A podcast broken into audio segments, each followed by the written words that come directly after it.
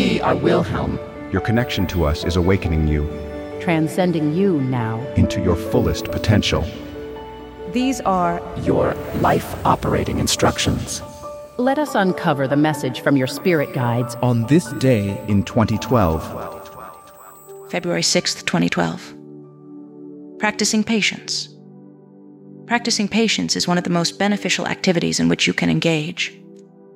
It does indeed require practice.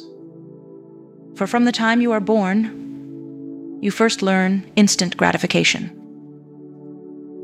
You begin to believe that simply because you request something as a child, it will be delivered to you. That scenario does not always deliver to you what is for your highest good.